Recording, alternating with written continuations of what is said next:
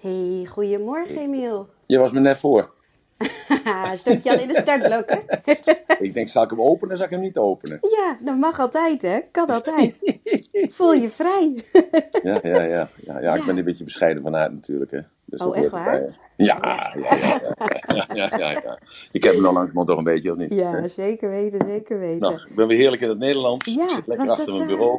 Ja, ben je gisteren weer teruggekomen? Ja, ik was gistermorgen geland om 6:30 geloof ik of zo, Ja, ik weet niet meer precies. 's Ochtends? Ja. Oké. Ja, toen een koffertje gepakt en zo. Natuurlijk even afscheid genomen van de crew. Dat is altijd toch wel emotioneel. Ik herinner me, we hebben eens een keer 4 weken opnames gehad ergens op een onbewoond eiland, jaren geleden. Ja, dan ben je dan als het ware vergroeid met de deelnemers. Ja. En, die moeten dan elke week natuurlijk eentje weg, maar dan die crew die blijft maar hangen. En dan, dat is toch altijd emotioneel, want je hebt natuurlijk heel veel meegemaakt, dag en nacht. Dus dat was dat. Maar dat was even korte duur, want de opnames moeten verder gaan. Er zit nu zelfs nog een continuïteit in. Dat denkt men over aan om er een soort reality van te maken. Omdat ik sneller terug ga naar Thailand dan dat men verwacht had. En ik zelf ook natuurlijk, moet ik eerlijkheidshalve zeggen. Ja. En dus ik ben nog bezig met deze vergunningen klaar te maken. En dan, dus dat was eventjes nog even afscheid nemen. En toen zijn we in de auto gestapt. Dan, om 9:00 zat ik halverwege geloof ik. Toen heb ik nog gisteren om in de auto gedaan. Dus ik was gisteren thuis om 11:00 of zo, ik weet niet meer. Ik weet niet eens meer. Nee. Dus ik heb in ieder geval lekker al mijn werk afgemaakt. En dus ik lag natuurlijk een hele stapel hierop met te wachten. En die heb ik lekker afgemaakt. Dus ik ben gisteravond op tijd naar bed gegaan. Dus ik lag er om 1:00 in. En ik ben weer helemaal... dus ik had mijn dochter net aan de telefoon. Die zei, pa, heb je geen jetlag? Ik zei, wel jetlag? Ik zei, dat zit in je kop, man. Dat weet je toch. Dat doe je niet aan, hè? Dat doe ik gewoon niet aan. Nee. Dat is een negatieve overtuiging. Ja. Dus, maar ja, goed, je moet wel weten hoe je ermee overweg moet gaan natuurlijk. Dat is makkelijk te zeggen, maar dat is eigenlijk ook je werkelijkheid weer. Hè? Ja. Dus je stuurt die werkelijkheid ook weer zo. Dus hou je rekening mee. Dus bijvoorbeeld als ik wegga, dan zet ik de klok gelijk 6:00 naar voren toe of naar achter toe. Dus ik ben gelijk, als ik in het vliegtuig zit, ben ik gelijk in Nederland. Ja. En dan pas ik me gelijk aan. Dus dan denk ik, oké, hoe laat is het? Oké, het is dus 6:00 later. Dus het was, we gingen weg om 7:00. Dus ik dacht, dat is 1:00. Nou, wat doe je normaal om 1:00? Nou, dan lees je nog even wat. Nou ja, toen moesten we overstappen op Singapore. Dus toen moest er even uit. Dus toen was het 4:00. En toen moesten we erin. Dat was 6:00. En dan is het nog een kleine 12:00 vliegen. Of 14:00 vliegen. Zoiets. Dus dan, wat doe je dan? Dan sta je op en dan doe je wat. Dus en dan daarna even een soort nepje genomen. En dan als je die nepjes dan tussendoor genomen hebt, dan ben je eigenlijk uitgerust als je aankomt. En dan is het weer dag. Ja, mooi. Maar gaaf hoe je dat ook zegt. Want je neemt ergens gewoon een besluit van, ik stap weer in de tijd van Nederland. En je lichaam reageert daar dan als het ware op en alles daaromheen. Ja, zo is het hè. Dat is dan weet je gelijk weer, dan ben je moe, dan moet je naar bed, of dan moet ik lunchen, of nu eten, of dit doen, even lopen, een beetje bewegen, een beetje sporten. Nou ja, je kunt dan weinig sporten, maar je kunt natuurlijk wel een beetje je beweging aanpassen als je in het vliegtuig zit. En ja, er vliegen momenteel heel weinig mensen, want ik denk dat in de kist zaten, ik wil niet veel zeggen, normaal zitten er, het was nog een kleine... Ja, ik weet niet eens wat zo'n toestel was, maar het was in ieder geval geen jumbo. Maar er zitten normaal gesproken zeg maar 300 man in, denk ik. En nu zat alleen de eerste klas zat vol, business class zat vol. En dan economy luxe zat vol. En dan luxe economy plus zat vol. En bij ons zat de helft maar vol. Dus ik heb lekker kunnen liggen en lekker kunnen films kunnen kijken. Ja. Nee, maar ik herinner me nog, ik ben eens een keer naar Zuid-Afrika gevlogen met een vriendje. Heel lang geleden. En hij vloog business. Ik zei, man, kom maar gezellig achter in de kist zitten. Hij zei, nee, zit hij de zaak betaald. En dat kostte toen 10.000 gulden. Dat weet ik nog wel. Jezus, zo'n geld. Ja, wat een prijs. Ja, dat zei hij tegen me. Ik zeg, 10.000 gulden. Ja, zit de zaak betaald. Ik zeg, ja, zit de zaak betaald. Ik zeg, uiteindelijk, betaalt de klant. Ik zeg, dus dat is natuurlijk niet lekker. Hij zegt, ja, maar jij zit achterin. Hij zegt, ik word lekker verzorgd. En ik kan lekker doorwerken. En ik ben morgenochtend lekker uitgerust. En ik zeg, Tim, je verdient toch niet op een dag 10.000 piek om dat terug te verdienen. Hij zei, nee, dat verdient ik niet. Hij zei, maar ja, de zaak die betaalt. Ik zei, nou, ik betaal het zelf en dan moest ik iets van €550 betalen. Dus ik zat achterin, er zat bijna geen hond in de kist. Dus ik kon helemaal lang uit liggen. En hij zat helemaal vol in de business class. Dus hij heeft de helft van de tijd bij mij gezeten. Voor de gezelligheid. Ja, en we kwamen aan. Ik zeg, nou, ik heb in ieder geval €9.500 verdiend. Ja. Zo dus snel kan het gaan. Ik was weer gemotiveerd. Ja, ja, en dat in 12 uur of 8 uur was vliegen gelopen. Ik weet niet meer precies, maar ja. Mooi. Goed, je bent weer terug op Nederlandse bodem. En nou ja, we zijn inmiddels bij dag 281 alweer van deze mooie ochtendroom. En vandaag gaan we het hebben over je eigen werkelijkheid maken. En als ik het goed, want ik heb gisteren het laatste stukje even meegeluisterd. Maar is dit een soort vervolg van wat jullie eergisteren over hebben gehad? En misschien dat je eventjes kort wilt teruggrijpen en dat wilt toelichten? Ja, dan weet ik niet meer hoe ik de insteek heb gedaan. Dus Marloes die kan het altijd zo perfect reconstrueren.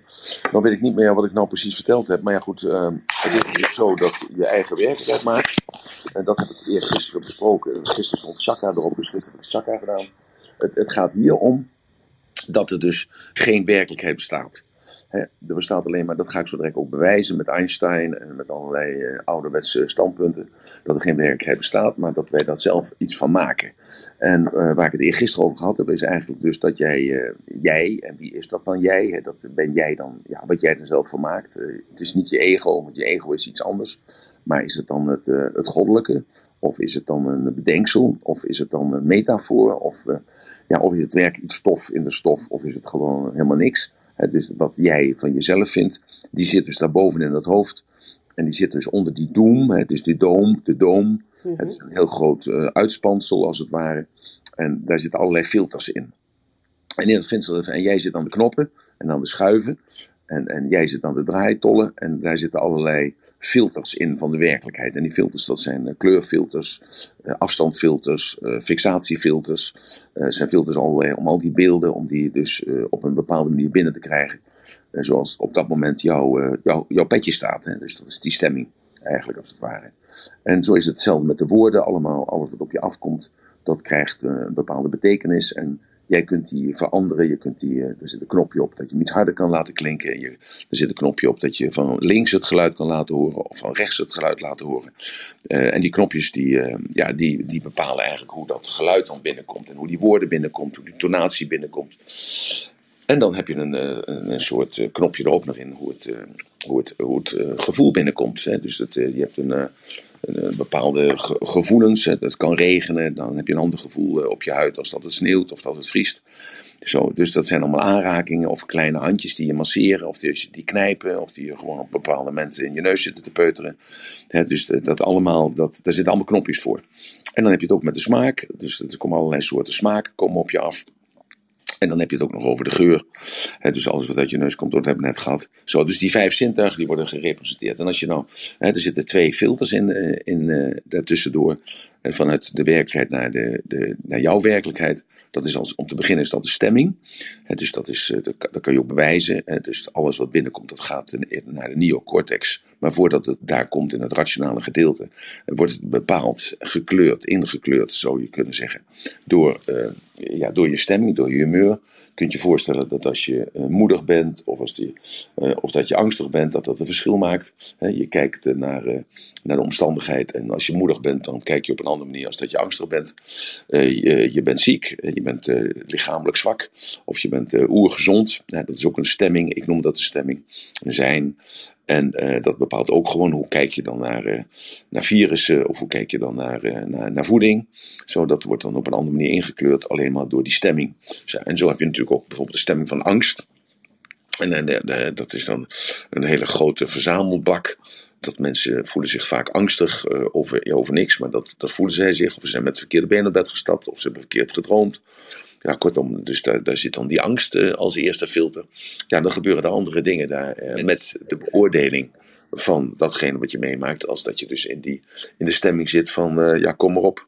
He, zo, dus die stemming is de eerste filter. Dan gaat het naar de neocortex. En dan wordt het dus als het ware gefilterd nog een keer door middel van de vooroordelen die je hebt. De gedachten die je daarover hebt.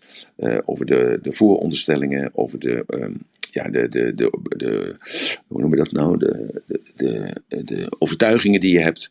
Kortom, hoe jij dus over zulke soort zaken denkt. Dus vooringenomenheden. En dan pas komt het bij jou. Bij jou, dat wil dan zeggen, ja, wie dat dan ook mogen zijn, komt dat bij jou. En jij neemt dat waar. Nou, en mijn stelling is dus de volgende, dat je dus dat zelf kunt bedienen. Je kunt dus, ondanks dat dat negatief binnenkomt, hè, dat we kunnen kijken naar COVID, dat komt dan slecht binnen, dat denk je bij jezelf. Goedemorgen. Goedemorgen. Hallo Perry. De kinderen moeten nu de komende 2 weken weer van school af. Ja, hoe ga ik daar nou mee om? Nou, krijg ik daarvoor een slecht gevoel of een goed gevoel? Hoe beleef ik dat? Voel ik me aangevallen? Voel ik me alleen gelaten? Voel ik dat het terecht is? Voel ik dat het eigenlijk idioot is? Dat er al mensen in Den Haag zitten die beslissen over mijn lot? Ja, goed. En dat besef dat we dus dat zelf kunnen maken, dat vindt dat een klein beetje gehoor in de maatschappij. En dat merk je dan ook, dat iedereen zijn eigen mening geeft. En je ziet dat meneer De Jonge, dat zag ik gisteravond op internet, die was een beetje pissig, omdat meneer Gommerson van het OMT, die had gezegd, we gaan nu naar de zwarte periode toe in de ziekenhuizen. En waarop De Jong zei van, ja, hij moet eigenlijk zijn mond weghouden, want hij moet ons advies geven, dus dat moet hij tegen mij zeggen. Dus hij was een beetje pissig. Nou ja, waarom is hij pissig? Die Gommers die zegt al wat, maar die spreekt zijn dingen vooruit. Hij mag dat natuurlijk niet zeggen. Hij moet dat natuurlijk zeggen in de kabinetsberaad. Tenminste, dat vindt De Jonge. En wij zijn blij dat hij dat zegt. En we hebben gelijk weer voer voor het vooroordeel wat we hebben. Want het vooroordeel is van, ja, zie je wel, het OMT is toch een zootje. Wat financiële belangen. Of die hebben gedachten van, ja, maar hij is professor, dus hij zal het wel beter weten dan De Jong. Of, nou ja, vul jij het allemaal maar in. En zo heb je dus 18,5 miljoen meningen over iets wat ons aangaat. En dat hadden we al. Want als we kijken naar bijvoorbeeld voetballen, iedereen heeft daar ook een mening over. En over de politiek heeft ook iedereen een mening over. Over het weer heeft ook iedereen een mening over. Over de Meilandjes heeft ook iedereen een mening over. Zo, dus, en dat gaat steeds meer door dat hele internet gebeuren. Laat ik gelijk maar de schuld aan iemand geven. Door dat hele internet gebeuren raken mensen ook steeds meer vertrouwd met het idee dat ze mogen zeggen wat ze vinden. En daarop, gisteravond, wees Emile mij erop, hij wil Emile genoemd worden, dat Emile mij erop wees van de reacties op TikTok. Die kwamen op dat filmpje wat ik elke ochtend maak. En dus dat is eigenlijk 99% is allemaal negatief. Tenminste, dat beleeft hij zo. Ik zeg, dat is helemaal niet negatief. Ik zeg, die mensen die hebben een mening. En die mensen mogen die mening geven. Hij zei, ja, ze zeggen allemaal geen nette dingen over jou. Ik zeg, nou, dat vinden zij. Dat ik geen nette vent ben. Of ze vinden gewoon datgene wat ik zeg, dat het niet correct is. Dan zegt mijn zoon, ja, maar dat moeten ze dan toch op een andere manier zeggen. Ik zeg, ja, maar niet iedereen is dat gegeven op een manier te zeggen zoals jij gewend bent dat je toegesproken wordt. Nou ja, goed, daar hebben we een hele discussie over gehad. En dan zie je dus dat de intentie die ik dan heb om een positief verhaal te vertellen, 's morgens vroeg, dat en dat is maar heel kort, een minuutje of anderhalf, dat dan voor heel veel mensen iets is om je aan te ergeren, of je kwaad over te maken, of je aan te irriteren, of je boos over te maken, of ja, gewoon, vul maar in. Ja, het maakt iets los in mensen. Iets wordt geraakt, zeg maar. En om daar even een klein bruggetje in te maken, Emile. Want je bent begonnen, je hebt eventjes kort teruggegrepen op die jong van eergisteren. Mm-hmm. En intussen hebben we al een enorme gezelschap hier op het podium. Dus ik weet niet of je op het schermpje nog hebt gekeken, maar we hebben Perry, Kees, Nabil, Popeye en Amine hebben we op het podium. Mooi. Dus misschien is het eventjes een mooi moment om even kort op te starten in ieder geval.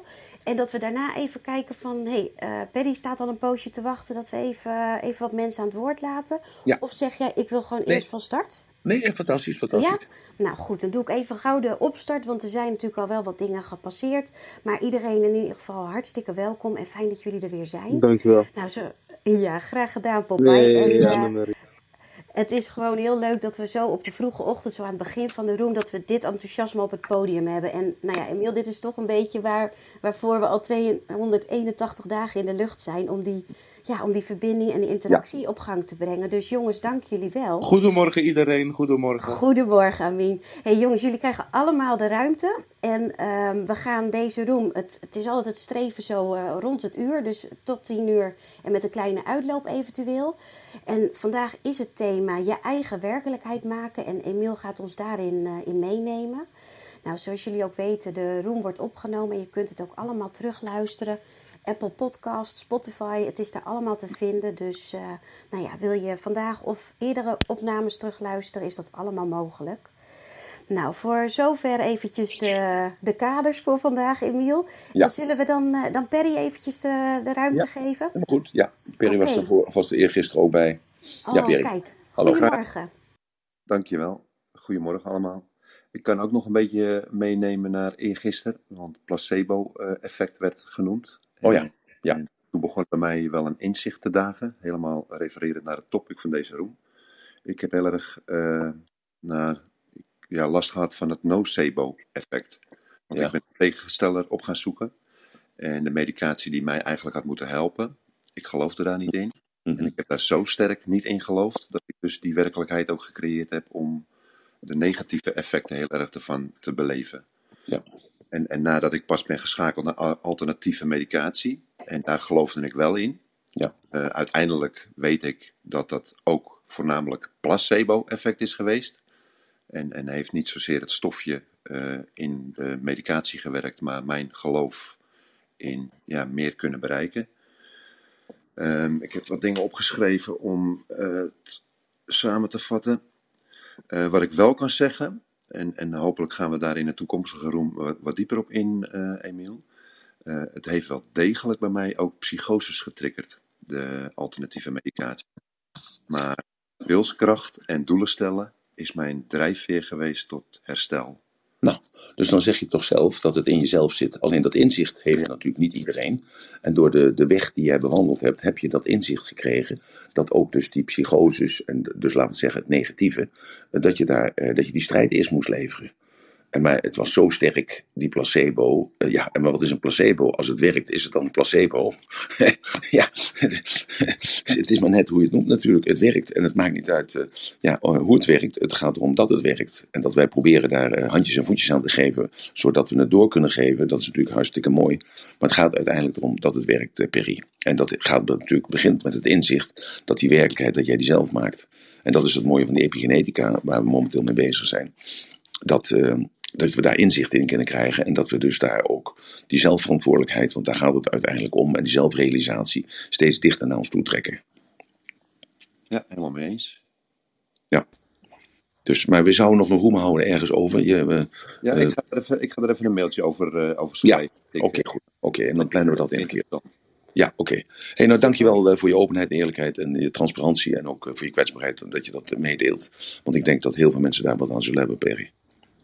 Ja, dankjewel Perry en ook om even de aanvulling van eergisteren. En Kees, goedemorgen. Jij kwam ook bij ons op het podium. Ja, een hele goedemorgen. Goedemorgen. Ik heb meer een vraagje naar Emile, want ik raak helemaal gedesoriënteerd door de maatregelen vanuit het corona, vanuit het RIVM. Ik kan me niet concentreren meer op werk. Ik werk nu al een jaar of 2 thuis, maar ik heb gewoon de kracht niet meer. Ja, de vraag is, wat wil je? Wat zegt u? Wat wil je?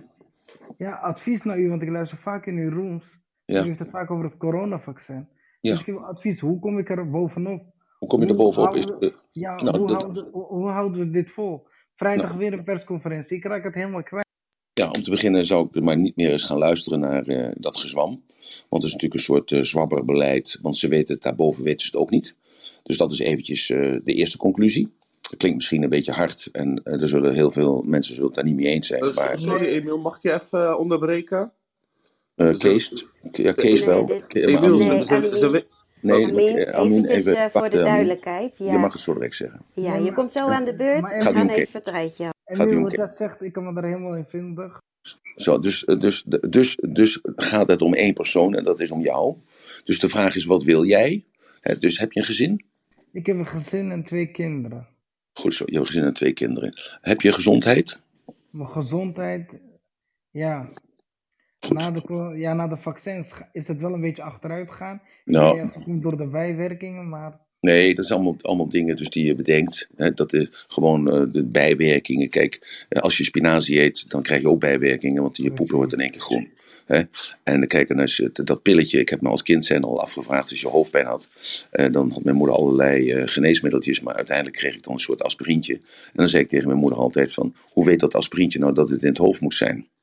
Nou, dat is natuurlijk niet zo, want het verlamt dus heel veel zaken. Gisteren zat ik in een toestel, zat een hele sympathieke jongen naast me en die zei, ja, ik heb een slaappil ingenomen. Ik zeg, en nou landen we zo lekker in Amsterdam en jij denkt dat in één keer die slaappil uitgewerkt is. Hij zei, ja nee, dat werkt nog twee dagen door. Ik zeg, nou, maar je neemt die slaappil voor dat moment en de bijwerkingen die neem jij gewoon voor granted. Hè? Die neem je gewoon omdat het erbij hoort als het ware. Zo, dus dat is met alles. Alles wat je doet, dat geeft bijwerkingen. De meest giftige stof die je tot je neemt is zuurstof, maar je krijgt er de juiste dosering van en krijg je er te veel van, dan ga je dood. Zo. En de oxidatie, hè, dus het roesten in je lichaam, dat wordt voornamelijk verzorgd door de zuurstof, want dat weten we allemaal, maar leg maar staal maar eens buiten en dan zie je ook dat het roest. En dat is met je lichaam ook en daarom eten we antioxidanten. En die antioxidanten hebben bijvoorbeeld sinaasappels, ja, die hebben een fantastisch hoog vitamine C gehalte, maar voor je tandvlees is het hartstikke slecht, want dat trekt terug en daardoor krijg je tandpijn. Zo. Dus met andere woorden, alles heeft een bijwerking. Het is maar net van, wat wil jij? En we zijn met onze maatschappij natuurlijk heel ver gekomen. De gemiddelde leeftijd ligt in de 82 en de 86 voor de dames. Als je dat vergelijkt met Bangladesh, of je vergelijkt dat met Nigeria, of je vergelijkt dat met Polen, of met Rusland zelfs, dan hebben we natuurlijk al met al hebben we het fantastisch en hebben we het hartstikke goed. De vraag is alleen, dus die jij aan jezelf moet stellen, Kees, is wat wil jij? Wat wil jij voor je kindjes? Wat wil jij voor je vrouw, hè, voor je partner? Wat wil jij met je gezondheid? Wat wil jij met je familie, hè, met papa en mama? Wat wil jij met je geld? Hè, dus met je loopbaan. Wat wil je met je loopbaan? Zo. Wat wil jij met al de belangrijke dingen in je leven? Dus die zou ik zeggen, schrijf die nou eens op voor jezelf. He, dus wat is belangrijk? Ja. Dat zijn eigenlijk een beetje die 7 factoren. He, dus dat is het godsbesef, de spiritualiteit. Dat is het mentale besef. He, dus manier zoals je met jezelf omgaat. Het fysieke besef. Wat wil ik met mijn lichaam eigenlijk? Het relationele besef. Wat wil ik met mijn relaties, met mijn familie, met mijn vrienden. En iedereen die om me heen is. Wat wil ik met mijn sociale contacten? Nou, wat wil ik met mijn financiële? Wat wil ik met mijn loopbaan? Als je dat eerst nou eens opschrijft voor jezelf. En je richt je daarop. En je richt je op datgene wat jij wilt. Je hebt een bepaald inkomen nodig. Dat wil jij verdienen. Je hebt een bepaalde stemming in het huis nodig. Je wenst het beste voor je kinderen. De kinderen moeten naar school. De kinderen moeten hun boterham meenemen elke morgen. Je moet ze misschien naar school brengen of juist niet. Nou, maakt allemaal niet uit. Als jij dus al die punten opschrijft voor jezelf. Wat belangrijk is daaraan. Zou je dat kunnen, Kees? Ja, ik zou dat zeker kunnen. Maar ik word echt belemmerd. Nee, maar dan komt het punt. Door de maatregelen word ik echt belemmerd in mijn kunnen. Nee, dat is dus nou, dat is niet zo. Dat is een kwestie van perceptie. Dus jij wordt niet belemmerd. Want namelijk, je krijgt andere kansen. Dus dat is heel iets anders. En die andere kansen, dat is hartstikke spannend. Want je krijgt namelijk meer verantwoordelijkheid. Bijvoorbeeld, je moet thuiswerken. Bijvoorbeeld, ik noem maar wat. Dat wil zeggen dat je de verantwoordelijkheid krijgt om je eigen tijd in te mogen delen. Dat leert ook dat jij dus gewoon, als je nog kleine kinderen hebt, dat je moet leren, terwijl die kinderen lopen te schreeuwen of te janken of te treiteren of te vervelen of misschien wat te lopen lachen, dat jij geconcentreerd moet blijven op je werk. Zo, dus dat is een uitdaging, dat is spannend. En dus je komt dus met je hele wezen kom je in een ander gebied. En heel veel mensen zijn dat niet gewend, ze zijn dat vergeten. Eigenlijk, ze zijn dat vergeten, want als kind zijnde heb je heel veel spannende dingen meegemaakt. En hoe leuk vond je het niet dat je dus naar een spannende film ging. Of dat je voor de eerste keer naar opa en oma ging. Of dat je voor de eerste keer op vakantie ging. Of dat je mocht leren fietsen. Of dat je mocht leren zwemmen. Of dat je mocht leren rolschaatsen. Het zijn altijd de eerste keren geweest waar je ontzettend naar uitkeek. En ontzettend spannend gevoel bij had. Nou, dat is hetzelfde hiermee. Wij kunnen ons laten onderdrukken, hè, eigenlijk als het ware, dus we kunnen ons slecht laten voelen, maar we kunnen ook iets heel moois daarvan maken. Nou, en als je dat begrijpt, en dat kun je makkelijker doen door op te schrijven van oké, wat zijn mijn belangrijkste dingen in mijn leven? Dus dat is je vrouw, het zijn je kinderen, het is je gezondheid, is je geld, is je mentale zaakstaak, is je huisje, is nou kortom allemaal. En als je dat opgeschreven hebt en je schrijft erbij van wat wil ik nou eigenlijk, wat wil ik met mijn kinderen? Nou, ik wil met mijn kinderen leuk bezig zijn. Nou, normaal ga je naar de Efteling. Efteling is gesloten. Ja, nu ga je spelletjes doen. Ja, dat heb ik nog nooit gedaan. Ik heb nog nooit Monopoly gedaan. Ja, ik heb geen geld om een Monopoly spel te kopen. Nou, dan ga je door het bos wandelen. En dan ga je dat spelletje spelen om te kijken of je het verschil weet tussen een eikenboom, een beukenboom, een dennenboom en een sparrenboom. Zo. En zo maak jij dus er het beste van. En als je het beste ervan maakt, dan blijkt elke keer weer dat het succesmomenten zijn. En die succesmomenten, die tellen zwaarder dan die negatieve momenten. Althans, je krijgt een afweging op de weegschaal daarboven in je hoofd. Van wat is leuk en wat is minder leuk, wat is pijnlijk, wat is plezierig. En op een zeker moment zie je dat die balans doorslaat naar dat het veel leuker is. En op het moment supreme dat al die belemmerende maatregelen afgezworen worden, want alles wordt weer normaal, dan wil jij weer terug naar die oude tijd. En dat is die tijd die jij nu gaat leren om gewoon goed voor jezelf te zorgen. Want dan heb je weer een baas die voor jou bepaalt dat je 's morgens om 9 uur op de zaak moet zijn. En het is de telefoon die jij gewoon moet beantwoorden als je op de zaak bent. En het is gewoon zo dat jij gewoon geen eigen keuze hebt. Want je moet gewoon een aantal dingen doen om bepaalde dingen te bereiken. Begrijp je het? Dus je stelt gewoon je focus anders. En doordat je je focus anders op de mogelijkheden, in plaats van op de verandering, wordt dat in één keer een spannende zaak. Ga je wel eens op vakantie, Kees? Ja, ik ga 2 keer per jaar op vakantie. Nou, en waar ga je dan naartoe? Ik ga vaak naar Spanje. En dit jaar ben ik toevallig ook naar Noorwegen gegaan. Oké. En het was de eerste keer dat je naar Noorwegen ging? Ja, het was mijn allereerste keer, ja. Nou, en hoe vond je dat? Ja, net wat je, zoals die punten die je net opnoemde. Ik vond dat spannend, het was de eerste keer. Een nieuwe uitdaging voor mij. Ja, en ging je daar naartoe omdat je vrouw daar naartoe wilde? Ja, dat klopt. Juist, cool. Dus zij houdt een beetje van verandering. Ja, dus als het goed wordt, moet ik mij gewoon aanpassen. Of nieuwe doelen voor mezelf stellen. Ja. Je pas je dus aan de veranderde omstandigheden. Het wordt nu winter. Ga je met een korte broek naar buiten of doe je een dikke jas aan? Precies, je pas je aan het seizoen. Juist. Nou, en dit is een seizoen. Dus dat is ook een manier van daarna te kijken. Het leven bestaat uit seizoenen. Hoe oud ben je, Kees? Ik ben 48. Je bent 48, oké. Dus je kinderen zijn een jaartje of 15, 16. Je zit in de puberteit. Eventjes gewoon, ik gok er maar aan. Zo. Nee, mijn jongste zoon is 16 en mijn andere dochter is 17. Goed. Nou, dat zijn 16, 17 jaar. Dat is dus hartstikke gezellig. Elke avond zijn ze thuis. Ze eten, ze drinken. En ze komen met spannende verhalen thuis. Je zit in die fase. Vandaag over 10 jaar, dan zijn de kinderen op hunzelf. De een woont in Den Haag en de ander die woont in Groningen. En jij woont zelfs in Utrecht. Nou, en dan moet je dus naartoe. En je houdt contact met ze, maar ze willen dat niet. Je wil graag facetimen, maar dat willen ze niet. Ze willen hun eigen leven leiden. Ja, en dat is dus een nieuwe fase in je leven. Een nieuw seizoen in je leven. En als je dus dit gebruikt nu, wat er nu gebeurt met dat hele COVID-verhaal. Je gebruikt dit als een soort katalysator. Of je gebruikt het als een soort spelletje. Om te leren dat je anders om kan gaan met datgene wat anders wordt. Dan leer jij ook een betere vader te worden. Want vandaag over 10 jaar, dan heb je die kinderen buiten jou wonen. Dus dan ben je er al aan gewend. Daarna worden ze vader en moeder. Ja, dan krijg je een andere rol. En dan ga je met opa en oma op visite bij je kleinkinderen. Zo, dus een andere fase. Dan zul je andere cadeautjes meenemen. Je zult anders gaan spelen. Je zult anders gaan denken. En er zullen andere belangen komen. Zo, en zo doe je dat je hele leven al. Want voordat je getrouwd was, was je een andere vent als dat je nu bent. En dat hoort ook zo. Dat moet ook. Wat ik goed begrijp is dit niks nieuws. Het is gewoon aanpassen met de dingen die nu gebeuren. Er is niks nieuws. Je laat je gek maken door de hype van de media. Je laat je gek maken door mensen die gewoon hetzelfde gevoel hebben als jij.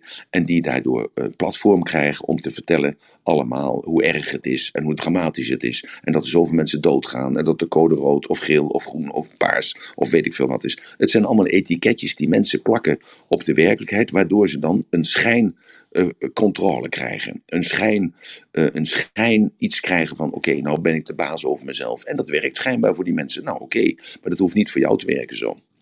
Hè, mijn zoon heeft ook allemaal conspiratietheorieën. En ik zeg tegen hem, je moet denken aan je zaak.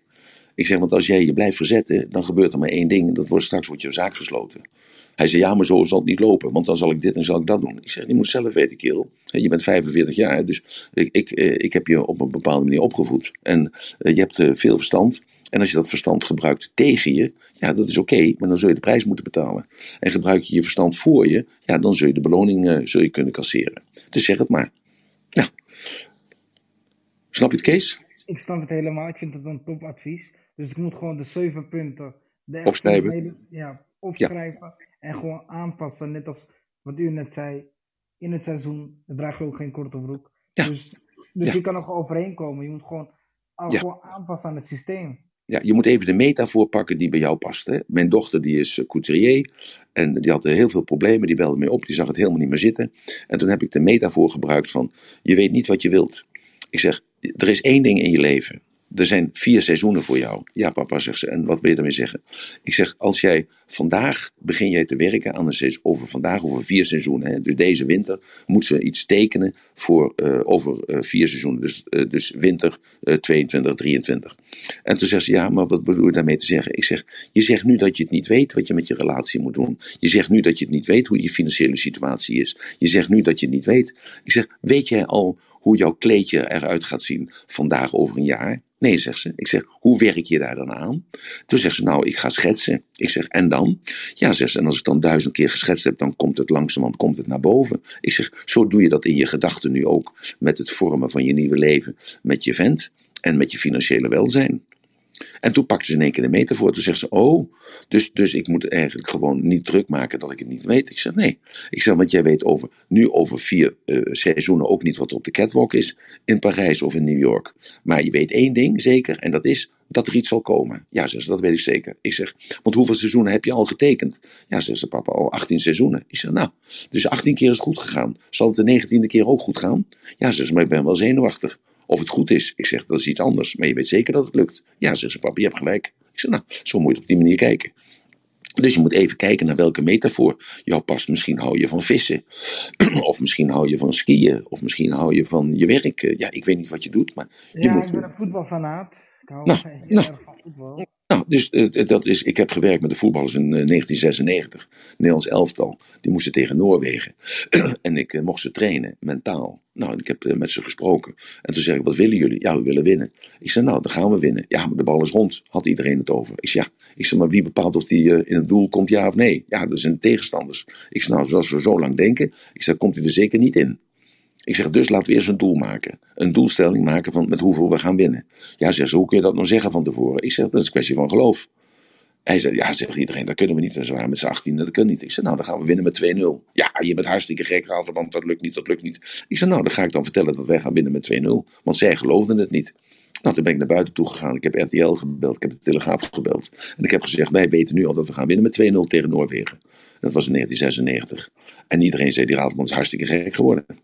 Het was tegelijkertijd, was het de ontluiking of de uitgave van de Secret. Dus ik deed precies datgene wat de Secret zei. Maar goed, de Secret is voor mij oud stof, want dat doe ik al, denk ik, al 30 jaar daarvoor. Zo, dus ik heb dat gedaan. En dus toen ik terugkwam in de catacombe, vlak voor de wedstrijd, dat was in Rotterdam. Toen zei iedereen tegen mij van, als jij dat durft te zeggen, dan gaat het ook gebeuren. Ik zei, ja. Ik zeg, als ik dat durf te zeggen, want ik heb vertrouwen in jullie. En met die state of mind gingen ze dus het veld in. En ze wonnen met 2-0. En natuurlijk zei 98% van de Nederlandse bevolking, die Ratelband heeft geluk gehad. Of het elftal heeft geluk gehad. Maar het elftal, die zei wel, het kwam wel door dat we wisten wat we gingen doen. Want we wisten gewoon, we zouden winnen met 2-0. En dus wonnen we met 2-0. En in het laatste... halve minuut wonnen ze nog met het laatste doelpunt. He, werd het van 1-0 werd het 2-0. Kijk naar het werk van Ronaldo. Ronaldo is altijd het beste in de tegenspoed. Altijd in de laatste paar minuten, dan scoort hij. Waarom? Omdat hij weet, ik ga scoren. En hij loopt steeds harder en loopt steeds feller. En hij zorgt ervoor dat zijn conditie op peil is natuurlijk. En hij dus, het laatste moment, pakt hij hem en iedereen is verslapt. Iedereen is moe, maar hij heeft een betere conditie. Huppakee, en dan gooit hij hem erin. En zo doe jij dat ook, Kees. Een heel mooi voorbeeld, Emile Ratelband. Dankjewel. Ja, maar je hebt gewoon gelijk. Ik moet gewoon... Je hebt toch meer zelfvertrouwen. Je moet gewoon in mezelf geloven. En juist, gewoon aanpassen aan... Wat jij net al zei, van...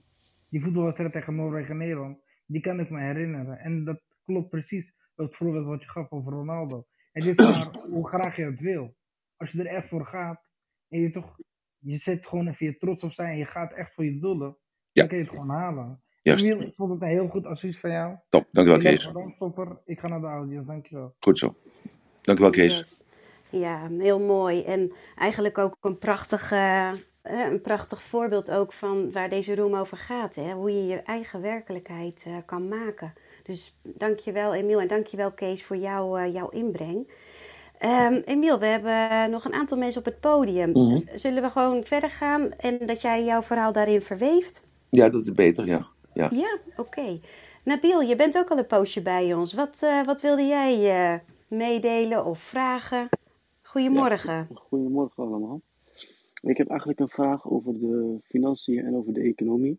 Zou ik daar een vraag over mogen stellen of wijk ik terug van het onderwerp af? Nee, helemaal niet. Het is altijd goed, Amin. Want het is hetzelfde. Want ik denk, kijk, daarom vind ik het ook altijd heel fijn en heel mooi dat mensen naar boven toe komen. Want datgene wat bij jou speelt, speelt bij heel veel mensen. Dat is altijd zo. En je hebt dan de moed, of je hebt zoveel pijn dat je naar boven toe komt.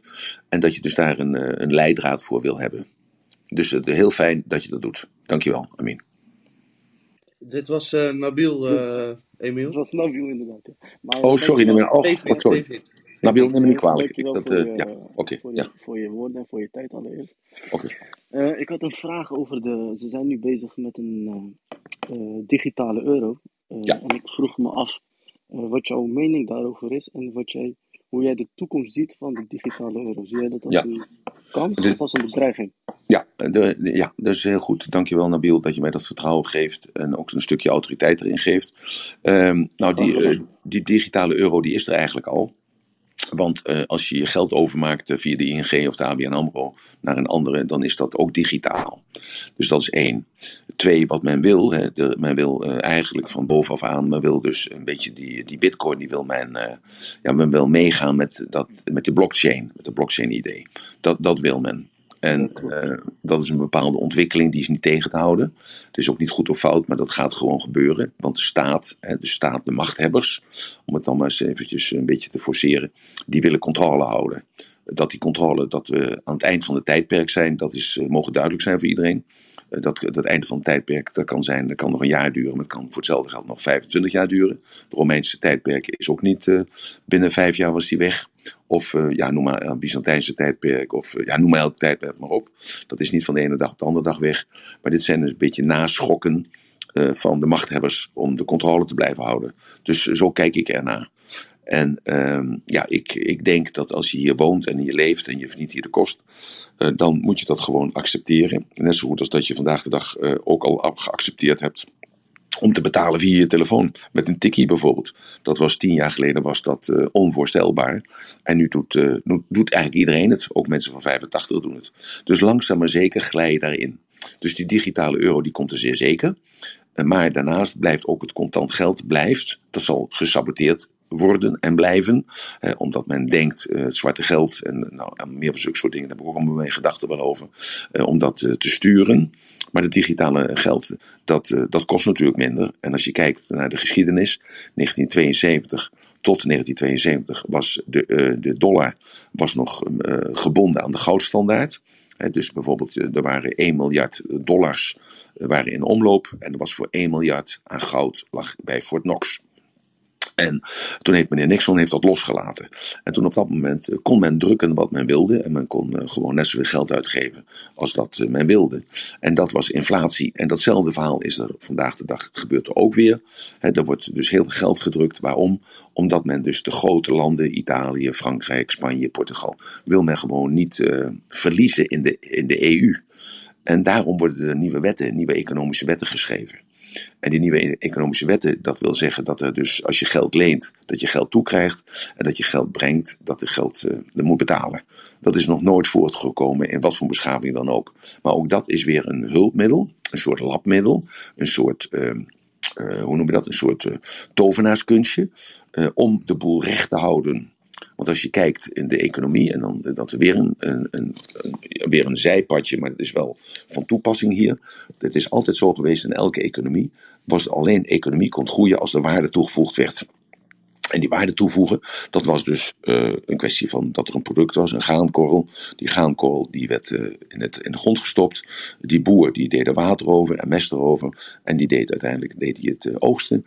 Dan ging het naar de molenaar. De molenaar die maakte van het meel en van de graankorrels maakte hij 5, 6 verschillende soorten bloem- en meelsoorten. Dat ging naar de bakker. De bakker die deed er water bij en gist bij en suiker en vet bij. En die maakte daar brood van. En die zorgde ervoor dat er 10 verschillende soorten brood waren. En die 10 verschillende brood die werden in een zak verpakt of gesneden verpakt. En die voegden ook weer waarde toe. En zo was dus dat een klein stukje economie. En zo is dat met geld ook. Daar wordt elke keer waarde toegevoegd. Maar we zitten nu momenteel in een kennis- en dienstensector, economie. Dat wil zeggen, er wordt geen waarde meer toegevoegd. Alleen iedereen is gaan geloven dat dus de dienst die geleverd wordt, dat dat waarde toevoegt. En dat is natuurlijk niet zo. Want de dienst is niet materieel. De dienst is niet stoffelijk. De dienst is gewoon iets, een gevoel toevoegen. Een gevoel toevoegen. En dat is de klap die gaat komen, dat men uiteindelijk gaat beseffen dat dit geen gezonde groei is. Zoals mensen bijvoorbeeld vertellen met hun huis. Ze hebben een huis gekocht voor 100.000 gulden, dus €50.000, eventjes maar snel gezegd, hebben we in 1980. En kunnen dat vandaag de dag verkopen voor €1 miljoen. Dat wil zeggen dat ze €950.000, te weten 2 miljoen gulden, hebben verdiend in deze tussenliggende 25 of 35 jaar. En hebben daar niets voor gedaan.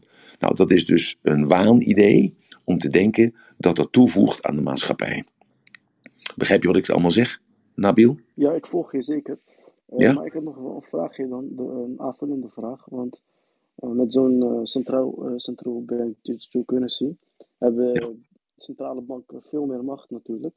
Ja. Maar hoe zie jij het dan met de huidige cryptocurrency wat we nu hebben, Bitcoin, Ethereum en zo? Denk jij dat als die digitale euro gaat komen, dat mensen juist gaan vluchten nog meer naar cryptocurrency? Of denk je dat het juist een beetje een tegenstander wordt van crypto? Ik denk persoonlijk dat die cryptocurrency is vaak speculatie. Laten we dat even vooropstellen. En speculatie en decadentie zijn altijd de laatste symptomen van een beschaving die ten onder gaat. En dat is niet erg als je maar weet wanneer je erin moet stappen en wanneer je eruit moet stappen. Dus dan moet je van tevoren weten van oké, wanneer komt de grote klap. Dat is met aandelen is dat ook zo, dat is ook speculatie. Dat kan wel zeggen, dat is geen speculatie. De beurs behoort een afspiegeling te zijn, de aandeel behoort een afspiegeling te zijn van de winstcapaciteit van het bedrijf. Nou, je hebt misschien gehoord dat de grootste concurrent van Tesla, Tesla is waard geloof ik iets van $300 biljoen of zo. Nou, die produceren dan nog wat, maar als je kijkt naar hun winstvermogensvergelijking, dan lijkt dus een beurswaarde staat nergens op. En nu is er dan een nieuw soort vrachtwagentje gebouwd, heeft nog nooit één auto verkocht, maar die is volgens mij al de helft waard van Tesla. Dat is alleen maar lucht. Dus dat is het voortpraten op mijn eerdere conclusie. Dat wij allerlei nieuwe economische wetten aan het schrijven zijn. Maar de uiteindelijke economische wet die blijft natuurlijk staan. Dus op dit moment is dat speculatief. En speculatief wil zeggen dat het gokken is. En als jij zegt, luister, ik ga mee in dat gokken. Nou, dat mag, dat kan, het zijn jouw eigen centen. Als je wint, dan ben je de koning. En als je verliest, ja, dan heb je pech gehad. Heb ik daar een duidelijk antwoord voor jou gegeven, Nabil? Of was het niet naar tevredenheid? Had je verwacht dat hij iets anders zou zeggen? Nee, ik begrijp het wat je zegt. Ik denk dat sowieso inderdaad 90% van de cryptocurrency die er nu zijn sowieso gaan verdwijnen. En dat dat allemaal tijdelijk is. En dat dat ook meer op gokken lijkt. Maar ik denk van de Bitcoin en de Ethereum dat die wel echt al naam hebben gemaakt. En dat dat wel echt... Goed, grote kans is voor de blijvers. Dus ik zie dat meer als investeren. Maar ik ben het wel met je eens van dat heel veel munten die we nu hebben eigenlijk wel richting gokken gaan. Want dat zijn eigenlijk gebaseerd op hype en stel ik je de volgende vraag, Nabil. Wat denk jij dat de Nederlandse bank en de Duitse bank en de Europese bank en de Amerikaanse bank, zijn die blij met een concurrent als een Bitcoin, denk je? Nee, ik denk het juist niet, nee. Goed zo, oké. Dus kijk, het is altijd nog zo, dat is vroeger altijd zo geweest, en het is nog steeds zo, alleen heeft dat een andere vorm aangenomen, omdat deze mensen die daar boven de top zitten, die hebben veel meer kennis, en die zien veel meer verbanden met elkaar, als dat wij dat kunnen zien, omdat ze hoger in de top zitten, en hoe hoger je in de top zit, hoe meer je verder je van je af kan kijken, en hoe meer verschillende situaties kun jij je voorstellen. Het zou zo kunnen zijn met de Bitcoin. Dat hebben we nu al gemerkt. Dat ze uit China wordt niet meer gemined. Dat is overgegaan naar Amerika. Daar wordt die Bitcoin al gemined. Maar met andere woorden, wat ik wil zeggen is. Als de mensen daarboven aan de top zeggen. En nu is het afgelopen. dan trekken ze de stroom eruit. En als de stroom eruit is, als de bitcoin geen stroom meer heeft, denk je nog dat de bitcoin dan bestaat? Het moet wel stroom blijven hebben natuurlijk. Precies, nou, dus hebben we dat. Dus ik denk dat dat gebeurt. En als op dat moment, als dat gebeurt, met de bitcoin, dat de bitcoin naar beneden valt omdat er geen stroom meer is, je kunt niet meer verhandelen. Ja, dan vallen al dus die cryptocurrency, die vallen helemaal om natuurlijk. Maar eigenlijk, het is super decentraal. Hè? Dus eigenlijk, wat je net zelf zei, als het in China eruit gaat, dan gaat het ergens anders wel weer verder. En ik denk, mensen gaan altijd wel een manier vinden om het ergens anders te mijnen, omdat het natuurlijk geen centraal punt heeft. Het is decentraal, dat is ook het mooie ervan. Dus ik denk dat het voor de elite heel moeilijk is om dat te stoppen.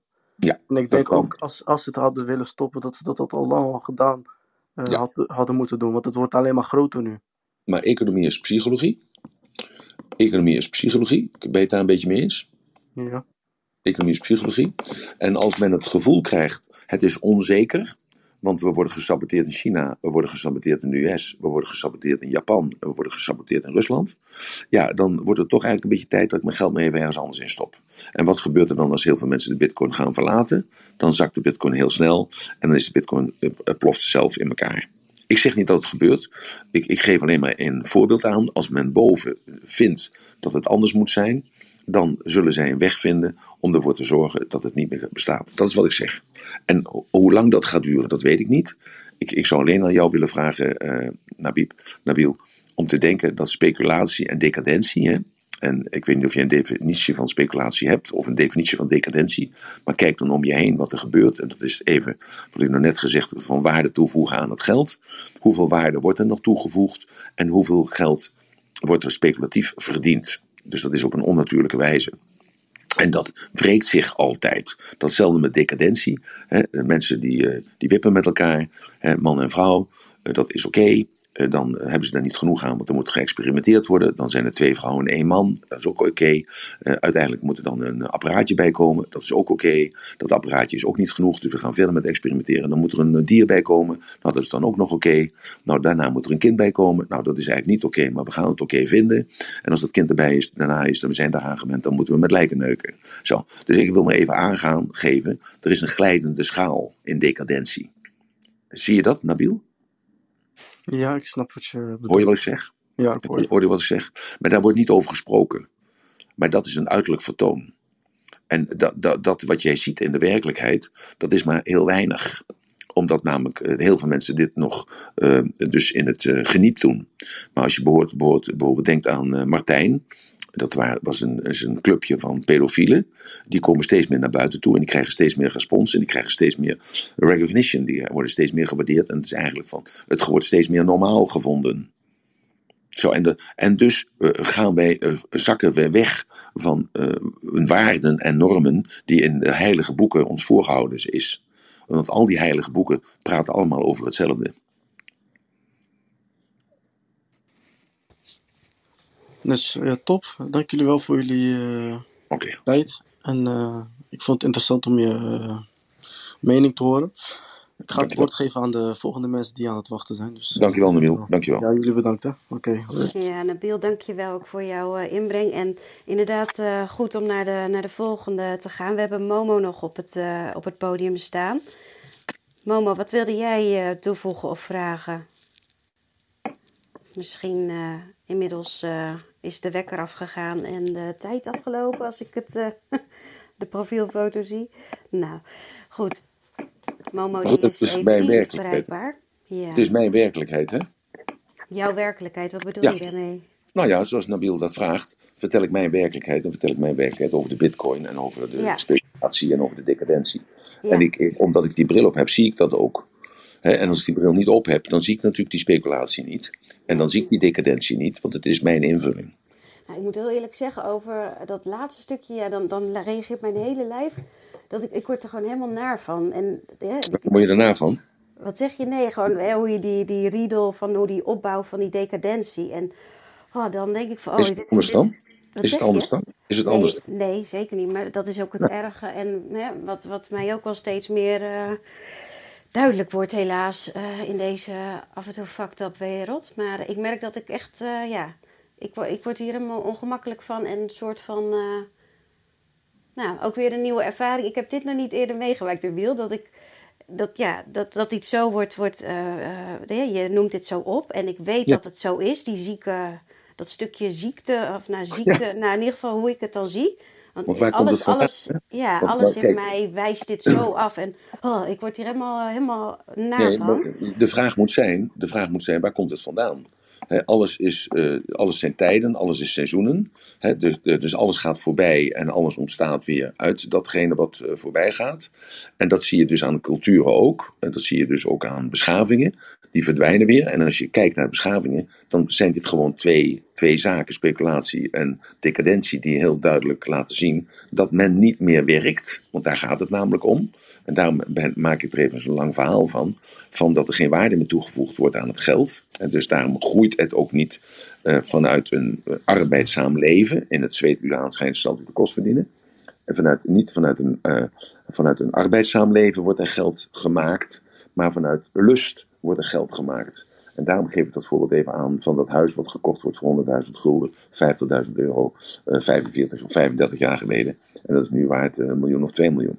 Dat is geen waarde toevoegen. Zo, en dat inzicht komt bij steeds meer mensen, gelukkig.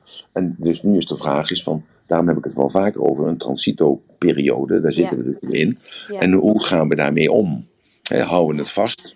Verbeteren we het intrinsiek zelf? Waardoor we dan nog een langere tijd hebben in onze cultuur of beschaving. Of veranderen we dat niet? En geven we toe aan de zwakheid. Want er gaan steeds minder mensen werken. En die hebben steeds meer tijd om na te denken. En hoe meer mensen tijd hebben om na te denken, hoe meer gefundeerde meningen er komen. En die meningen die zijn altijd gericht op het vermijden van die andere twee zaken, de decadentie en speculatie. Maar tegelijkertijd is er een tegenbeweging die zo sterk is, die dat toch laat zien. Zo, dus dat is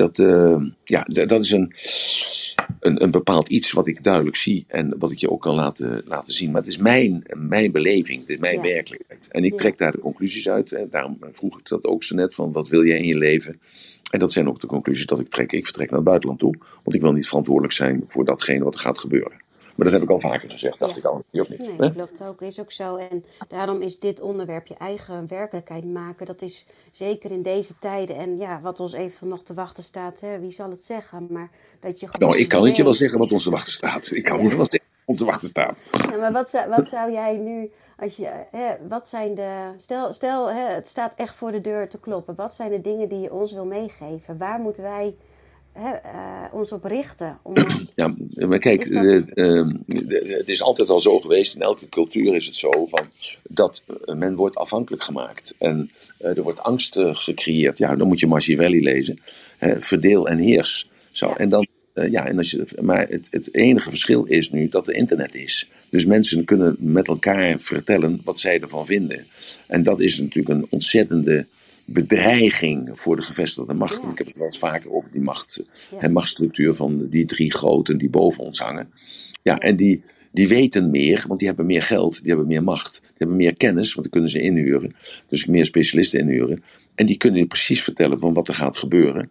En hoe zij dat aansturen. En men kan dat dan noemen de Great Reset. En men kan dat zijn de conspiracy. Ja, er is iets gewoon waar je alles is voorbestemd. Waarom is alles voorbestemd? Omdat mensen leven volgens patronen. En dat patroon, dat is maatschappelijk. In de cultuur is dat ook zo. Dus kijk naar, ik heb vorige week dat nog even verteld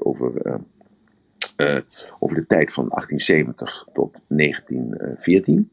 Ja, dat was dus een soort revival.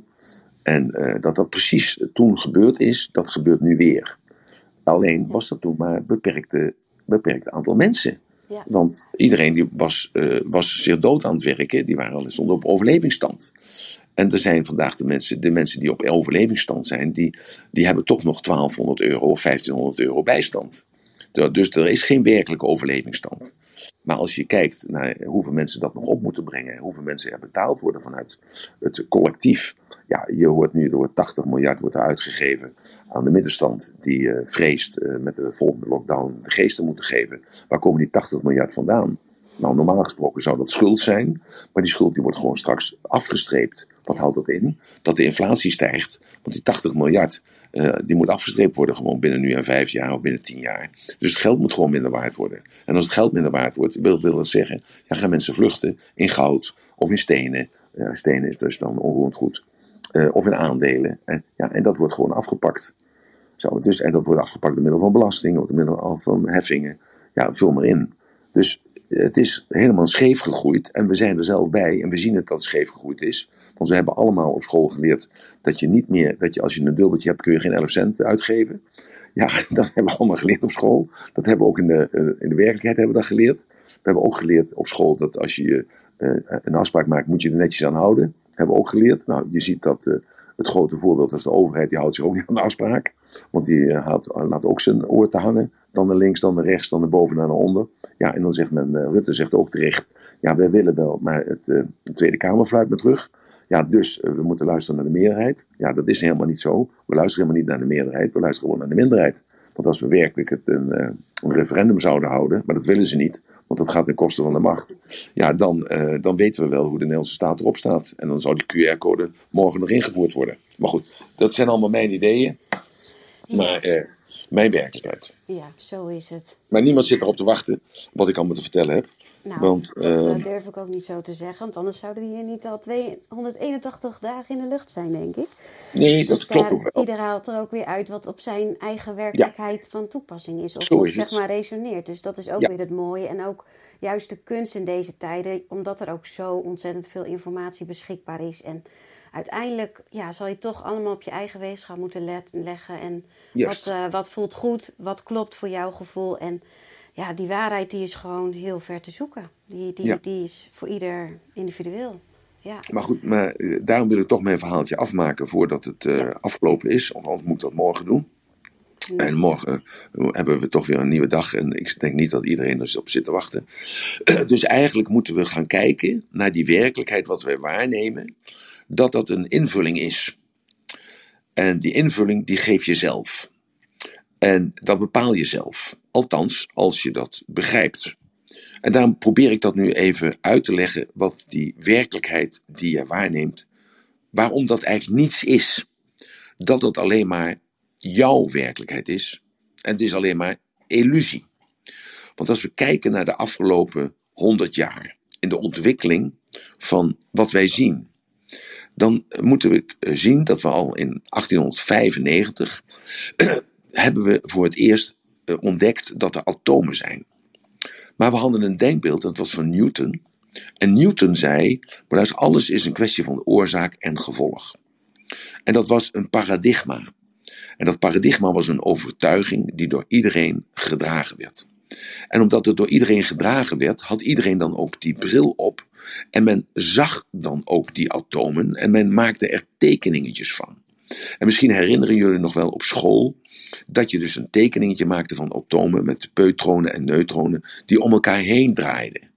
Net zoals ons zonnestelsel is. En dat zonnestelsel, de maan draait om de aarde, of de aarde draait om de zon, en dan had Jupiter en Pluto. En we hielden elkaar allemaal in stand. En dat is een kwestie van oorzaak en gevolg, en van aantrekkingskracht en afstoting. Maar dat is een Newtoniaans model. Dat is dus gewoon ingegeven doordat alles oorzaak en gevolg is. Dat alles te beredeneren valt. Dat alles voorspelbaar is. En dat was gewoon in die tijd, was dat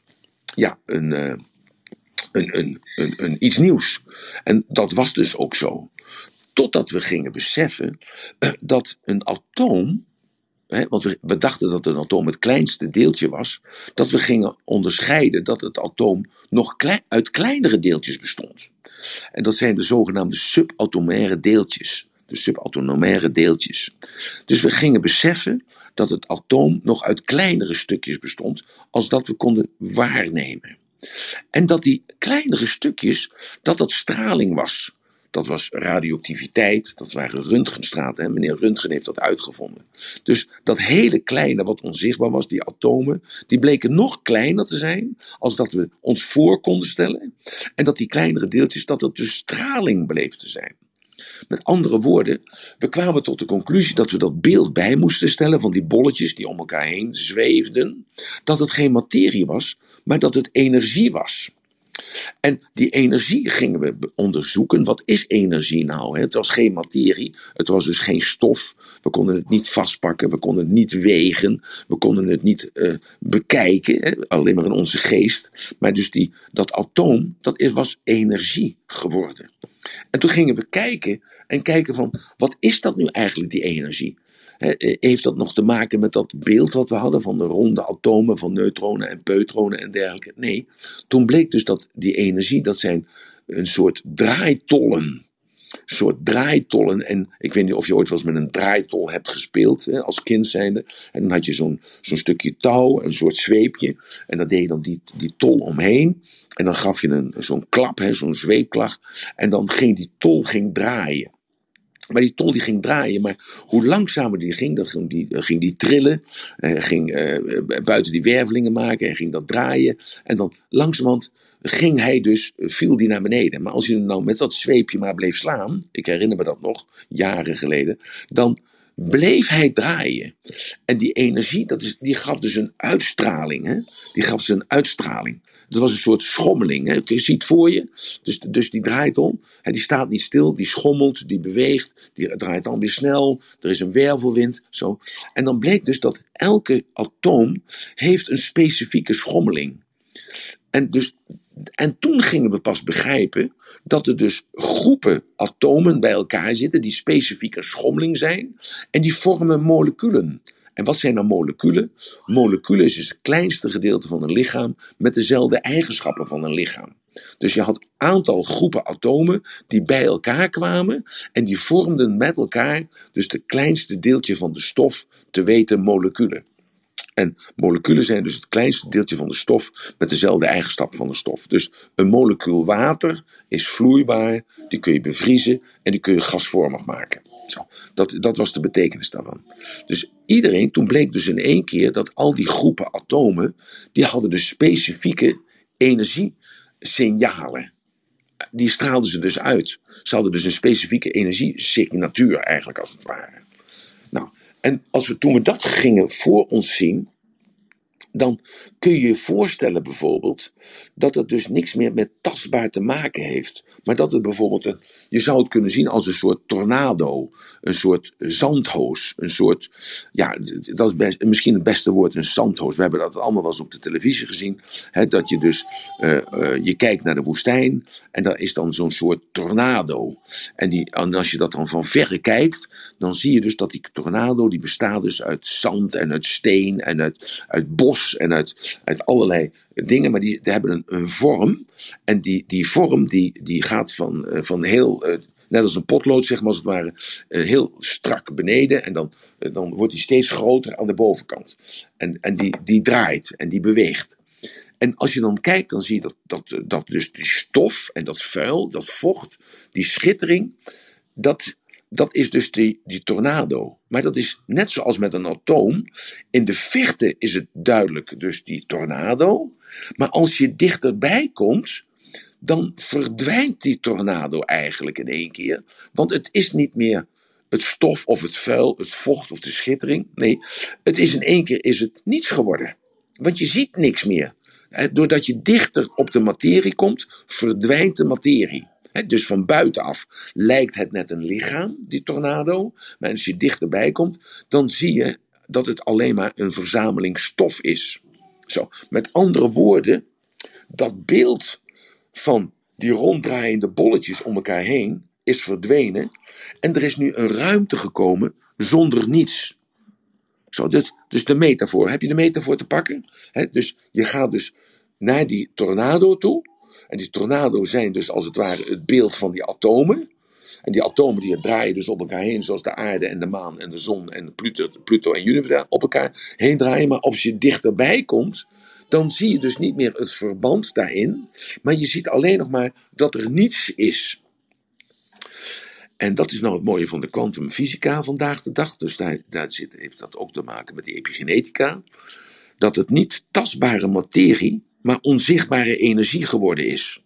Dus dat is de de paradigma shift. Het is geen tastbare materie meer, dus het is niet meer dat bolletje wat lijkt op de zon of op de maan. Nee, het is onzichtbare energie geworden. Zo, en dus als jij naar die telefoon kijkt, hè, waar jij nu op zit te staren, dat is dus eigenlijk niets. Het is alleen maar energie. En jij hoort mij praten, maar dat praten wat je hoort, dat is al helemaal vervormd door mijn microfoon en door jouw luidspreker en door de ruimte en dergelijke. Dus wat hoor jij nog eigenlijk van wat ik zeg? Hoe dicht zit jij op mij? Hoe ver zit jij van mij verwijderd? He, dus allemaal beeldend als het ware. He. Maar met andere woorden, er is helemaal niets. Er is alleen maar het etiket wat jij erop plakt. Dit gaat heel ver. En misschien 90% van jullie begrijpt het helemaal niet. En dat is niet erg, want er komt een moment dat je het wel gaat begrijpen. Maar je maakt je dus druk om niets. Want alles is er, maar alles bestaat uit niets. Nou, dit is wel een hele mooie om mee te eindigen, Emile. Alles bestaat uit niets. En dan ga je begrijpen, als je dus dit kunt pakken, en je pakt dit en je kunt daar iets mee voorstellen, dan ga je de heilige boeken lezen. Dan lees je de Koran, dan lees je de Bijbel, dan lees je de Torah, en dan ga je begrijpen wat daar staat. Met een heel nieuw inzicht. Want we maken ons druk om niets. Want we zijn uiteindelijk ook niets. Wij denken dat we iets zijn. En dan komen we weer bij de placebo. We denken dat we iets zijn. En daardoor manifesteren wij ons. Maar we maken ons druk om niets. Want er is niets. Mag ik koppelen naar Annemieke? Wat zeg je? Ik wil nog even wat terugkoppelen naar Annemieke, want ik hoorde haar net zeggen, en dat vond ik wel veel duidelijker dan wat ik jou net hoor zeggen allemaal, Emile. De weerstand die je uitsprak, Annemieke, vond ik heel fijn om aan te horen. Volgens mij is dat dan jouw werkelijkheid die niet correspondeert met de realiteit die we zien. Dat geeft mij hoop. Dat geeft mij hoop om inderdaad die weerstand uit te spreken. Ja, dat mag, dat is goed. Ja.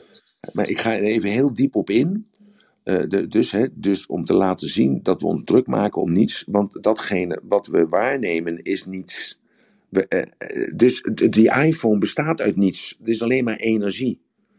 En alles waar we ons druk om maken is ook alleen maar energie. En dat besef, dat geeft ruimte, dat geeft vleugels, dat geeft ontwikkeling. Dat bepaalt namelijk dat er geen grenzen zijn aan jouw voorstellingsvermogen. Er zijn geen grenzen, maar ook tegelijkertijd niet aan de veroordeling. Want hij of zij ziet wel iets en jij ziet niets. En dat is de ultimate illusion. Dat is het verschil. In het nu is niets. En in het morgen is alleen maar het probleem wat je vandaag schept. Dus zie je dat ook. Maar er is niets. Heb je hem? Pak je hem? Perry? Ja en nee. Ja, maar het is hartstikke moeilijk. Maar ik leg hem dus uit, gewoon even, zoals Einstein dat zegt. Hè? En we gaan dus begrijpen, dus dat E, mc2, hè?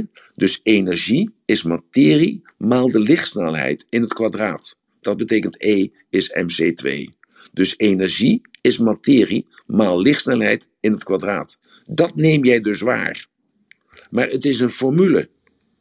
Er is niks. En dat is de schepping. Jij zegt die formule net. Nou, ik heb totaal helemaal niks met wiskunde en al die dingen. Maar waar ik meteen aan moet denken is de snelheid. En dat dus de snelheid van jouw gedachten tot werkelijkheid maken, dat enorm is. Nou, ja, maar kijk, je hoeft het niet te begrijpen. Je hoeft het niet te begrijpen. Maar dus het blijft hangen in je hoofd. En het is juist geen belemmerende overtuiging. Het is juist een voortstuwende overtuiging. Ja. He, want dus namelijk in dat niets ben jij de schepper. Dat betekent dat. Ja. En in dat niets ben jij, dus het goddelijke ben jij. Ik herhaal dat elke keer weer. Dus die dogma's van vroeger, die vallen weg bij dit inzicht. En als je dit inzicht hebt en als je dit begrijpt dat je dus druk maakt om niets, maak jij dus je eigen wereld. Dus jouw eigen schepsel waar jij mee aan het vechten bent. Het is jouw eigen schepsel wat jij momenteel aanbidt. Het is jouw eigen schepsel wiens slaaf jij bent. Het is jouw energie. Het jij bepaalt het dus. En dat is dus die E is MC2. Energie is materie maal lichtsnelheid in het kwadraat. Dus het is die beweging die je maakt. Daarom zie je dat zo mooi. Hoe heet die secte ook weer in de islam? Jongens, help me even. De jongens die zijn voornamelijk in Turkije, de dwars. Die tollen om zich heen. En die hebben van die mooie, hoe heet het nou ook weer? Ik heb ze zo vaak gezien in Turkije. Met mooie rokken aan. En die kunnen dus om zichzelf heen draaien. Die maken dus een pirouetje. En dat doen ze uren achter elkaar. En dan komen ze in het goddelijke. Hoe heet je? Ja, exact. En dat is dus, en dan komen ze in het goddelijke, want ze verdwijnen in het niets. Dus door die snelheid waarmee ze dus draaien, zijn ze elke controle kwijt. En dus dat ze elke controle kwijt zijn, zijn ze in de contact met het niets. Maar het niets is alles. Dus dat is menselijke wijze niet te beredeneren. Maar als je het kunt volgen gewoon, dan ga je begrijpen dat alle heilige boeken allemaal daarover praten. En als je dan de Veda's leest, dan ga je het helemaal begrijpen. Dan ga je dus de raketten zien en dan ga je dus de horloges zien. En dan ga je de goddelijke zien van andere planeten. Want zij zijn al onder ons. Alleen zij laten zich nog niet zien. Maar ze zijn er wel, alleen jij ziet ze niet, omdat ze dus... Je bent beperkt, dit is je voorstellingsvermogen. En dit is het verhaal, eigenlijk hetzelfde als dat ik vertelde van de metafoor van je hoofd. Doordat wij ons hoofd kunnen beleven als een computer, kunnen we er meer uithalen. En kunnen we er niet alleen mee zenden, maar kunnen we er ook mee ontvangen en kunnen we mee verwerken. Maar zit je nog steeds in een stenen tijdperk met je gedachten? En zit je nog steeds te denken aan een bibliotheek of dat de hiërogliefen ingehakt moeten worden daarboven in je hoofd? Kun je je niet voorstellen dat je kunt zenden en ontvangen daarboven met je hoofd en dat het razendsnel gaat? Dus het is allemaal hetzelfde. Ik vertel elke dag hetzelfde. Het is elke keer alleen op een andere manier. Zodat jij kunt pakken op jouw niveau van hey. En daarom vind ik het zo fijn en zo mooi. He, gewoon dat is heel veel mensen zitten gewoon. En die zijn er elke keer bij. Gewoon elke keer gewoon maar om te hopen dat ze een stukje pakken. Een stukje van het licht pakken. Want het licht schijnt gewoon. Het licht schijnt in de duisternis. Alleen de duisternis heeft het niet begrepen. Dus het is zo simpel. Maar omdat het zo simpel is, heb je weerstand. Dat je niet kunt accepteren. Omdat het niet past in je denkbeeld. Of in je vooringenomenheid. Of niet past in de illusie die je zelf hebt geschapen. Er is niets. Jij maakt het alleen maar. Dat is de boodschap. En omdat je alleen maar maakt. Ben jij dus de maker van je eigen leven. De maker van je eigen ziekte. De maker van je eigen rijkdom. De maker van je eigen armoede. En alle excuses die we kunnen verzinnen, die er zijn, om te zeggen van ja, het is mijn pad. Ja, het is mijn weg. Ik moet het ervaren. Ik ben op deze wereld gekomen om te leren. Of ik moet me tuchtigen. Of ik pijn hebben. Dat zijn allemaal jouw denkbeelden. En dat maakt jouw illusie draaglijk. Of het maakt jouw illusie niet draaglijk. En ik ben alleen degene die zegt, je maakt je eigen illusie. En jij hebt de keuze. En jij maakt er een klotenzooi van. Of je maakt er de hemel van op aarde. Want de hemel is niet hier daarboven. De hemel is op deze wereld. De hel is niet onder in de kelder. De hel is op deze wereld. Kan ik het nog duidelijker uitleggen? Nee, het is prachtig, Emile. Die laatste... En als je het niet begrijpt, is het oké. Want de dag komt dat je het wel begrijpt. En de dag komt dat als je in de crisis van je leven zit, dat als je alles verliest waarvan die jij opgebouwd hebt, en dat is je gezondheid, dat is je rijkdom, het zijn je geld, het zijn je familieleden, en je raakt het kwijt omdat je het stoffelijk af moet leggen, dan begrijp je het. Misschien pas. Misschien. En dat is ook oké. Maar het is zo simpel. En daarom kan ik het niet simpeler vertellen als door deze metafoor. Dat we van Newton zijn gekomen via Einstein. Dat we nu zitten in de epigenetica. En dat je de bewijzen ziet, alleen je ziet ze niet. Maar ze liggen voor je. En ik spreek het uit. En je hoort het niet. Of je hoort het wel. Of je pakt 5%. Dat is ook goed. En dan begrijp je gewoon. Dat succes laat kloes achter in het denken. En dat is het mooie. Daarom zeg ik elke keer. Ik weet niet wie daar aan die knoppen zit. Dat ben jij zelf. Maar wie ben jij dan? Ken uzelf. Ja, maar wat moet ik dan doen om mezelf te leren kennen? Jongens, ik weet het niet. Want het is ook niets. Het is een bedenksel. Het is gewoon een bedenksel. Ja. Het is genoeg stof tot nadenken wederom. En ik denk dat het een hele mooie... Taak. Ja, maar ook dat je die laatste stap hebt genomen, deze room. Dat je toch dat stuk werkelijkheid met ons hebt willen delen. En ons door dat verhaal mee te nemen. Ik denk dat we tot een heel mooie afronding zo zijn gekomen. En dat het ook goed is om het hierbij te laten. Ja, dat denk ik ook. Ja. Goed zo. Goed. Mooi. Ik zit ook eventjes, moet even omschakelen, want het nam mij ook mee, de laatste woorden. En het is ook mooi om in jezelf te voelen. Ik ben een beetje kinesthetisch, dus mijn lijf reageert erop. En zo kan ik straks nog hier mooi op nateren. En dat gun ik ieder op zijn eigen manier ook hiervoor. Morgen om 9:00 dan ben je er met Sascha. En volgens mij staat het onderwerp voor morgen ook al gepland.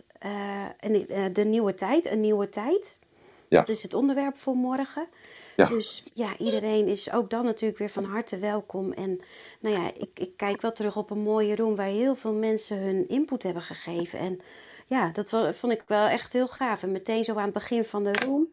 Dat was fijn om op deze manier te doen. Goed.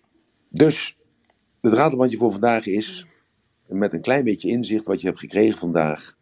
kom je dus tot de conclusie dat het niets uitmaakt... wat de ander zegt tegen jou of over jou. Ik hoop dat je daar eens over na mag denken... en dat je dat mag toepassen. Het maakt niet uit of er kritiek is of complimenten zijn. Het is uiteindelijk allemaal niets. Alleen maar het etiket... wat jij erop plakt. Hey, ik wens jullie een mooie dag. Dank jullie wel voor jullie tijd, energie en aandacht. En hopelijk tot morgen met het hebben over een nieuwe tijd. Yes, dankjewel Emile.